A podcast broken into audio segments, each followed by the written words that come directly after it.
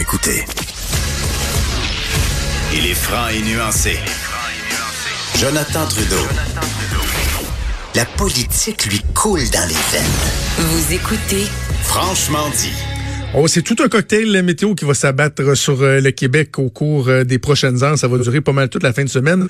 En clair, Maude, on a l'impression qu'on va y goûter. Qu'on Oui. va y goûter. Moi, j'ai déjà On mon va- programme de la fin de semaine en fonction de la météo qui est Ah oui? faire l'épicerie cet après-midi et ne plus ressortir.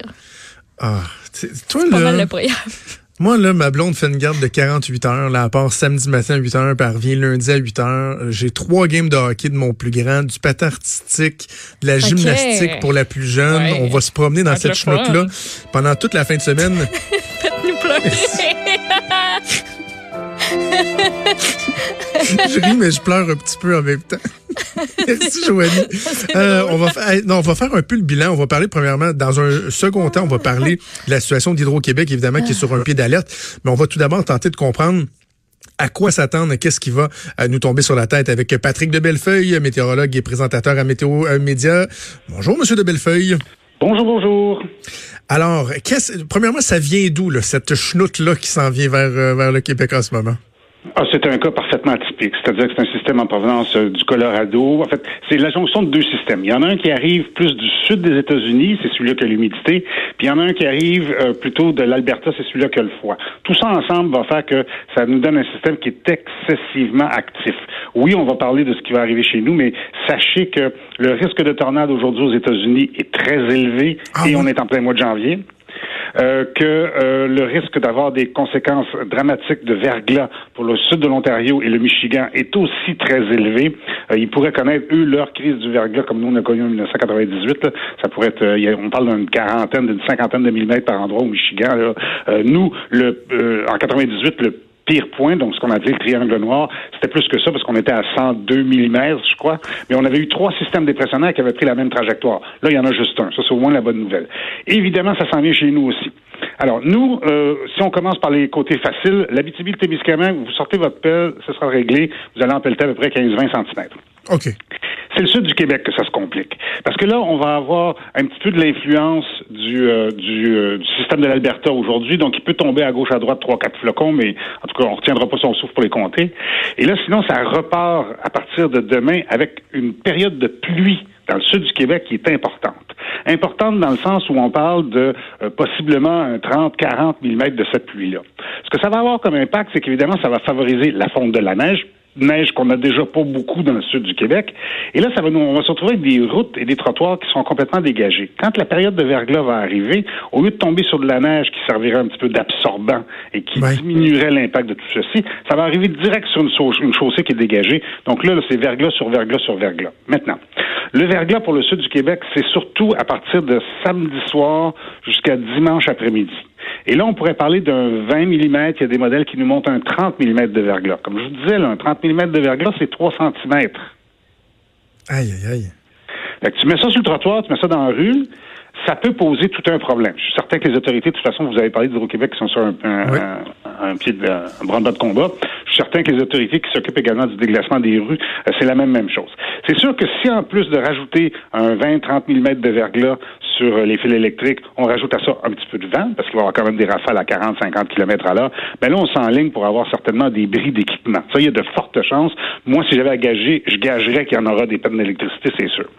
Et donc, c'est quand on va se lever dimanche matin que là, pour le sud du Québec, on va être dedans. Tandis qu'on sera en train de s'installer dedans les secteurs plus à l'est. Par exemple, si je parle de, euh, de Québec, euh, ils vont connaître de la pluie samedi, oui, eux aussi, une bonne partie de la journée, mais la température va baisser de 15 degrés dans la nuit de samedi à dimanche, et là, ils vont repasser en neige. Ça se peut cependant à ce moment-là qu'il y a dimanche matin un petit risque de verglas ou de grésil. Il faut comprendre que le grésil, pour fabriquer du grésil, ça prend beaucoup plus d'humidité que de la neige. Je m'explique. Supposons que tu as un système dépressionnaire qui a assez d'humidité pour donner 15 cm de neige.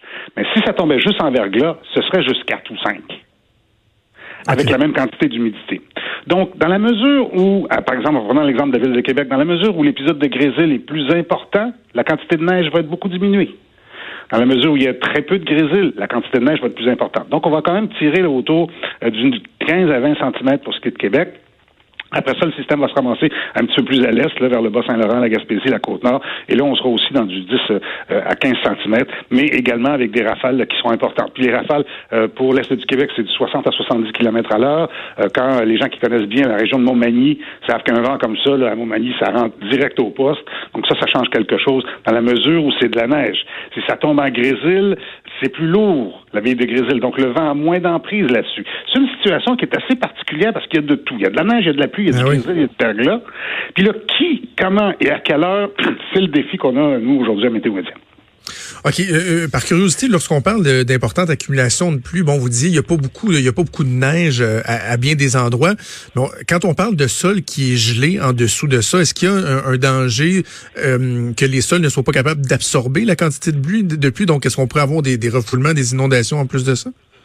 Oui, tout à fait. Ça pourrait tout à fait être ça. Euh, on, conseille d'ailleurs souvent aux gens, si devant chez vous, dans la rue, il y a une bouche d'égout, euh, étendez le bras un peu quand vous déneigez, puis déneigez-la un petit peu pour favoriser justement le ruissellement. Ça, c'est certain que ça va avoir tendance à faire ça. Mais il y a des endroits où on va connaître dans le sud du Québec là, presque 8-9 degrés. Là. Alors, euh, je pense qu'il y a peut-être un petit peu de la couche supérieure, parce qu'il n'y a pas beaucoup de neige. Peut-être la couche supérieure va dégeler un petit peu. On n'a pas non plus connu des fois euh, à pierre fendre sur une longue période de temps, donc le sol ne doit pas être gelé très profondément. Mais euh, on devrait, en tout cas pour le sud du Québec, ça va être euh, vraiment, vraiment à surveiller. Puis je comprends euh, ceux qui ont vécu le verglas de 98, qui se souviennent très bien, là, quand on parle de près de 3 millions d'abonnés qui ont plus d'électricité, c'est la moitié de la population du Québec ben à, peu près à ce moment-là, et qu'il y en a qui vont attendre 26, 27 jours avant de revoir l'électricité. Je pense que c'est un souvenir qui est assez marquant dans l'esprit des Québécois, qui fait que tu entends le mot verglas, puis les oreilles te relèvent, là, tout de suite. Ben oui, avant qu'on se quitte, Patrick de Bellefeuille, pour le début de la semaine prochaine, euh, suite à cette, euh, cette tempête-là, ce système-là, est-ce qu'on sait qu'est-ce qui s'en vient un peu? Ben, un petit peu, je vous dirais que derrière ce système-là, à partir de dimanche, ça va se mettre à se refroidir un petit peu, mais ce froid-là sera pas euh, très mordant, ou s'il est un peu mordant, il sera de courte durée. On a une autre petite poussée de douceur. Pour l'instant, là, à peu près jusque vers la troisième semaine de janvier, on peut encore avoir un petit yo-yo à plus, plus, plus long terme. On voit quand même qu'éventuellement, euh, l'hiver s'installe. Il faut que vous sachiez que entre le 6 janvier et le 14 février, donc entre les rois et la Saint-Valentin, mhm. au Québec, c'est ça le cœur de l'hiver. C'est là où c'est le plus froid. Donc, c'est certain que ce qu'on vit, la température à presque 8-10 degrés pour euh, samedi, ah euh, par endroit, c'est de l'exceptionnel. Euh, mais on va tôt ou tard y retourner dans le fret puis y rester. Alors, pour l'instant, on a encore la semaine prochaine un petit peu de yo-yo. Après ça, les modèles semblent montrer que l'hiver reprendrait ses droits un peu plus. Bon, ben Patrick de Bellefeuille, on invite les gens à suivre ça avec, avec toute la bande de Météo Média au cours des prochains jours. Merci, c'est toujours un plaisir. Merci, bonne journée, au revoir. Merci Maud, on va poursuivre avec hein? euh, oui, ben là c'est ça, c'est que lorsqu'on parle de verglas, on pense évidemment à Hydro-Québec. Patrick de Bellefeuille euh, en a euh, en a fait mention évidemment, on a encore pas très loin en tête la crise du verglas de 1998. On va parler du niveau de préparation d'Hydro-Québec avec le porte-parole Sandrix Bouchard que je rejoins au bout du fil. Monsieur Bouchard, bonjour. Oui, bonjour. Alors vous l'anticipez vous aussi ce système là oui, absolument. On surveille attentivement d'heure en heure euh, ce que les modèles météorologiques prévoient. On a nos propres services météo, évidemment, et euh, on a des équipes en surplus qui seront prêtes à intervenir dimanche matin. Euh, quelques équipes. faut comprendre que lorsque le verglas va commencer à, à tomber, ce n'est pas là que les pannes risquent de se déclencher. Il faudra qu'il y ait une certaine accumulation, et c'est plus stratégique pour nous d'avoir des équipes qui sont prêtes à intervenir, des employés qui sont frais et dispo lorsque les pannes surviendront. Donc, il euh, n'y a pas nécessairement d'intérêt à mettre des gens en attente, si bien qu'on essaie euh, de synchroniser le mieux possible pour avoir des gens qui sont frais et dispo et qui pourront réparer les pannes au fur et à mesure qu'elles surviendront. Parce que, mis à part le, fait de mobiliser les troupes, je veux dire, il n'y a pas grand-chose que vous pouvez faire euh, en préparation, là, mis à part attendre que ça arrive. Non, malheureusement, euh, on aimerait bien qu'il y ait quelque, quelque chose qu'on puisse faire euh, pour s'y préparer, mais ce n'est pas le cas. Effectivement, on est en mode attente et euh, surveillance également, c'est-à-dire qu'on est tributaire de ce qui va se produire avec la météo. Et vous savez, il y a également des choses à prendre en considération. Quand les gens vont voir s'il y a des pannes qui se déclarent, il faut comprendre que s'il y a encore des forts vents, il peut y avoir certains délais parce que nos employés devront travailler à partir du sol, ne seront pas autorisés à travailler en nacelle quand les vents sont toujours forts. Mais évidemment, on va faire le plus rapidement possible. Quand on pense à la crise du verglas de 1998, bon, je disais, euh, avant de vous parler, je disais, on, s'en souvient, mais c'est plus profond que ça. Il y a encore même un certain traumatisme par rapport à, cet incident-là. Est-ce qu'aujourd'hui, en 2020, un incident comme celui-là pourrait se reproduire? Parce que bon, il y a des avancées technologiques au niveau de, votre capacité à, à réparer, à agir plus rapidement. Est-ce que ça pourrait se reproduire un événement comme celui-là? Évidemment, on est dans un domaine d'activité où il faut jamais dire jamais, bien entendu. Cependant, ce qu'il faut comprendre, c'est qu'on a appris de ce qui s'est produit en 98. Notre réseau est plus solide. Le même événement météo survenu en 98 n'aurait pas les mêmes effets. Puis il n'y a aucune commune mesure avec ce qu'on attend en fin de semaine. On parle euh, d'une trentaine de millimètres. À ce moment-là, c'était une centaine de millimètres. Mais il faut comprendre que nous, après 1998, on a regardé ce qui s'était produit et on a regardé ce qui allait se produire dans les années futures, sachant bien que euh, au cours des dernières années, évidemment, on a pris en compte euh, les changements météorologiques, euh, les changements climatiques, et on s'est adapté. Euh, maintenant, il reste que du verglas, c'est une chose, mais ça, n'a pas le même effet selon l'endroit où le verglas va s'abattre. C'est-à-dire que tant de millimètres de verglas, disons, si on prend un exemple de 15 millimètres, dans un secteur où c'est très boisé, ça va avoir des effets en, en termes de panne électrique probablement plus importants qu'un secteur où il y a très peu d'arbres. Est-ce que le verglas va perdurer? C'est-à-dire que est-ce qu'il va faire froid ou est-ce que ça va fondre rapidement? Est-ce que le vent va se mettre de la partie? Au printemps dernier, on a eu une quinzaine de millimètres de verglas dans le secteur euh, de Montréal, des Laurentides, de la Naudière. Ça a causé 315 000 pannes parce qu'il y a eu de la neige tout de suite après. Donc, tout ça est venu s'ajouter. Donc, évidemment, le verglas, c'est une chose, mais il faut le prendre en contexte avec l'endroit géographique et les conditions météorologiques qui vont suivre. C'est ça, les différentes variables et comment euh, ça va évoluer. Avez-vous des conseils? Parce que bon, des fois, on a des conseils d'usage qu'on donne aux gens. Euh, advenant le, cas où il y aura des pannes au niveau des communications avec Hydro-Québec, dans la façon de se gouverner, quel est le message qu'on envoie aux gens? Bien évidemment, les gens, il y a toujours les fameux conseils de base, c'est-à-dire ayez des couvertures, euh, des radios à piles, des lampes de poche. Si vous prenez des médicaments, assurez-vous de les avoir à portée de la main. Évidemment, on veut toujours euh, rappeler aux gens d'être très prudents avec des systèmes de chauffage euh, d'appoint qui fonctionnent avec du combustible, du combustible, que ce soit des génératrices. C'est à, utiliser à l'extérieur. Malheureusement, il arrive parfois des tragédies, donc c'est important de le rappeler aux gens. si vous avez des systèmes d'appoint, c'est à l'extérieur de la résidence. pour ce qui est des communications avec nous, ben, notre service à la clientèle va être ouvert, évidemment. C'est toujours InfoPan, euh, l'application mobile, le site web d'Hydro-Québec, mais il faut comprendre que dans des cas comme ceux-là, parfois, on retire euh, ce qu'on appelle les délais moyens euh, de rétablissement, c'est-à-dire que parfois, on n'est simplement pas en mesure de savoir quand on pourra rétablir. Lorsqu'il y a une panne, disons, plus normale dans un secteur et qu'on a identifié la cause, en général, on va mettre un délai de rétablissement estimé le plus rapidement possible pour que les gens puissent savoir à quoi s'en tenir.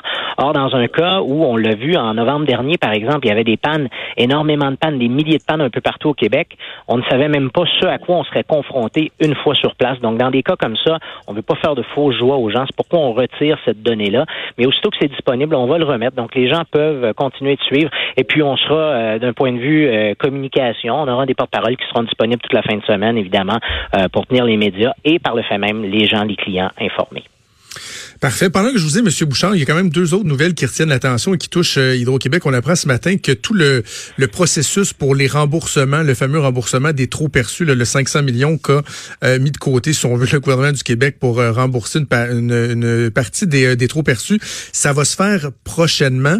Il y a une fourchette qui semble être identifiée, là, des gens qui pourraient recevoir entre 1 et 200 dollars. quel portrait vous pouvez nous, nous dresser sur le, le fonctionnement, sur comment ça va s'échelonner dans le temps? Oui, ben en fait, on l'avait déjà annoncé en décembre lorsque le projet de loi a été adopté. Euh, cet argent-là, 500 millions de dollars environ, on aura le montant final à la fin du mois, euh, d'ici la fin du mois. C'est de l'argent qui s'est accumulé dans les comptes d'écart pour les années 2018-2019. Puis ces comptes d'écart-là sont plus nécessaires en vertu du nouveau système tarifaire qui a été adopté de par le projet de loi 34 qui est mhm. adopté en décembre. Donc cet argent-là va être remis de façon accélérée aux gens et ça va être proportionnel à la consommation. C'est-à-dire que plus vous avez consommé, eh bien plus votre euh, votre crédit sur votre facture, si vous êtes client d'Hydro-Québec, sera important. Euh, donc, on parle d'environ 500 millions de dollars au total. Ça devrait vouloir dire à peu près 60 dollars en moyenne pour les clients d'Hydro-Québec. Donc, ceux qui sont euh, clients présentement n'avaient rien à faire. Il y a un crédit qui va être appliqué à votre facture. la première facture subséquente après qu'on ait le montant définitif. Donc, entre la fin janvier et la fin du mois d'avril, selon votre cycle de facturation. Et il y a des gens qui étaient clients d'Hydro-Québec en 2018-2019 qui ne le sont plus faut s'assurer de nous fournir votre adresse pour qu'on puisse vous envoyer un chèque pour que vous ayez droit à votre euh, votre retour, votre crédit également. Ça sera par chèque de ce côté-là. Et il y a différentes façons de le faire. C'est-à-dire que si les gens ont toujours un espace client qui est toujours actif, même s'ils sont plus clients sur l'application Hydro-Québec, ils peuvent s'assurer qu'on a la bonne adresse et on va les contacter. Sinon, on a mis en ligne sur notre site un formulaire euh, hydroquebec.com barre oblique crédit. Les gens peuvent nous signaler leur adresse de cette façon-là. Et il y a notre service à la clientèle qui est au 1-888-385-7252. Comprendre qu'il y a différents cas de figure. hein. Il y a des gens qui ont peut-être quitté la province. Il y a des gens qui ont peut-être vendu leur résidence, emménagé avec quelqu'un qui avait déjà un compte. Il y a des gens qui Ben oui. sont peut-être dans certains cas dans des CHSLD, mais c'est des gens qui ont droit à un remboursement également dans ce cas-là, et on aimerait être capable de les retrouver pour leur donner. Et en terminant, M. Bouchard, il y a votre, euh, votre PDG, Rick Martel, qui était du côté du Nouveau-Brunswick qui, ce matin pour annoncer des bonnes nouvelles. Oui, effectivement, mais c'est une entente. Vous comprendrez qu'avec euh, les pannes, j'ai- quand même eu peu de temps pour euh, me pencher là-dessus. J'ai un collègue qui s'occupe du dossier, mais euh, effectivement, c'est une entente qui va toucher les 20 prochaines années, qui comprend euh, la réfection d'une centrale euh, pour laquelle on a une expertise qu'on va partager avec euh, nos collègues du Nouveau-Brunswick. Et effectivement, donc c'est une, une entente, une nouvelle très intéressante. Parfait. Bon, on invite les gens à rester vigilants pour vous suivre en fin de semaine. Sandrine Bouchard, porte-parole d'Hydro-Québec. Merci, puis bonne fin de semaine. Je pense qu'elle va être pas pire occupée pour vous aussi. Merci à vous aussi. Bonne chance sur les routes. Je vous entendais me dire que dire à vos éditeurs que vous serez en déplacement constant. Oui, bonne chance à moi et à tout le monde. Merci. Au revoir. Merci. Hey, Maude. Oh, ouais. Faut que, je- faut que je te dise que depuis tantôt, je, je, je retiens un fou rire en dedans. Ben ouais, comment ça? Qu'est-ce que je peux te rire avec toi? J'aimerais ça. J'adorerais pouvoir rire avec toi. Quand Sandrine Bouchard, il parlait des conseils d'usage, Ouais. de pas-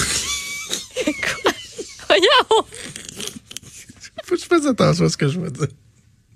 De, de pas, de pas utiliser des appareils de chauffage à l'intérieur et tout, là. Ouais. Des fois, dans ce temps-là, on a toujours tendance à dire c'est qui l'épée qui fait ça, tu sais, qui, qui va amener son barbecue dans la maison ou. Oh, mais il y en a. Mais Ben, y en a. C'est toi, ça? T'as pas fait ça? Non, pas moi. OK. Tu peux pas te dire qui, OK? Ah, ben, j'ai quel- quelqu'un que je, Ben je, je- vais te l'écrire, là. OK. Mais j'ai quelqu'un que je connais bien Ouais. qui. Qui euh, est connu ou pas connu? je, je m'avance pas. Quelqu'un que les je connais ou bien. en politique? Non, non, plus dans mon entourage, là. OK. Ouais, c'est ça. Euh, et euh, cette personne-là, son, son chum a fait euh, du charcoal. Ouais. Et l'hiver, euh, il amène le charcoal en avant plutôt que de le mettre sur le balcon en arrière parce que tu sais il y a trop de la neige et tout ça.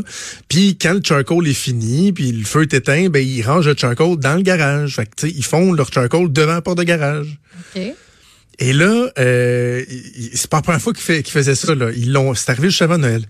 Euh, ils ont fait leur charcoal et là deux heures après, son chum a rentré le charcoal dans dans, le- dans le garage?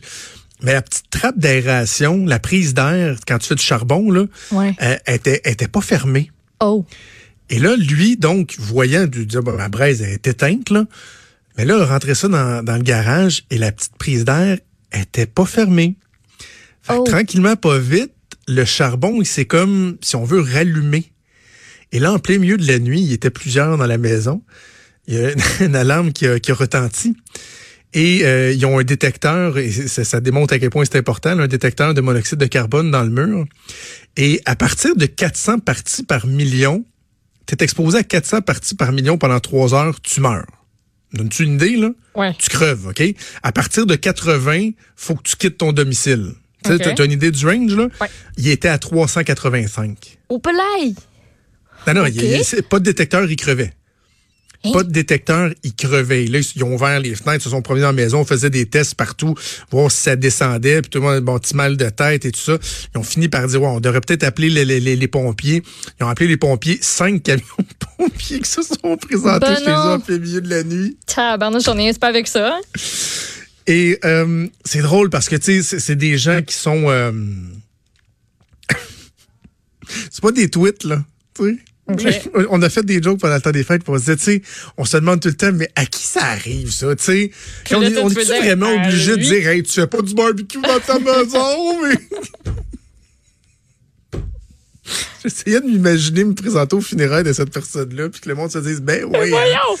Hein, oui. Funérailles, il s'est rendu là dans sa réflexion. Ah, le barbecue était allumé dans, dans le garage. Ah, Toujours su que son chum n'était pas de lumière, tu sais. Ah, c'est chiant. Alors voilà, c'était le fou rire que je refoulais. Et Moi, là, je sais que, ça, probablement que cette personne-là m'écoute aujourd'hui, ou en ce moment, Ok. ou des gens qu'on connaît. Et là, elle sera très contente euh, que je parle de ça. Mais au moins, j'ai pas mentionné son nom ou Au son moins, lien au moi. moins, tu sais, au moins. C'est important. Mais moi, j'en ai un conseil aussi. Tu sais, dimanche, là, mettons, là, que vous êtes en train de faire la planification de votre épicerie, là. Mettons, Oui. moi, qui s'en va à l'épicerie tantôt parce que j'ai pas le goût de ressortir de la fin de semaine. Ben, planifie donc quelque chose de simple pour dimanche soir, au cas où, là. Tu sais, quelque chose que t'as pas nécessairement besoin de chauffer. Au Ouais. cas où, là. Tu sais, Oui, des, oui, oui. des petits pains, fromage, quelque chose de cute de même, mais qui. euh, tu sais, ce serait, ce serait pas Ben, pire. Tu sais, mais en même mijoteuse, temps, ce sera pas nécessairement le temps. tu. Non, mais même id- idéalement quelque chose qui n'est pas nécessairement au frais. Ou que tu vas laisser dehors parce que si ton frigidaire euh, il marche plus, là. C'est pas- évident, là. Fait que ça prend euh, des, des, des nouilles ramen, des chips, du chocolat, la confiture, Ben là, des frigo, fruits. tu peux quand même t'en servir un peu. Là. Ben, Juste pas tu écoute, si t'as pas d'électricité, ben c'est ça. Faut pas que tu l'ouvres trop souvent. Tu Bref, on va espérer. Puis, hey, et, et souhaitons que ma toiture va résister. Là. J'ai fait changer Ah, la c'est toiture deux fois cet automne, des fois. En tout cas, je fais pas du barbecue euh, dans le garage. On va Non. faire une pause euh, et on revient. Bougez pas.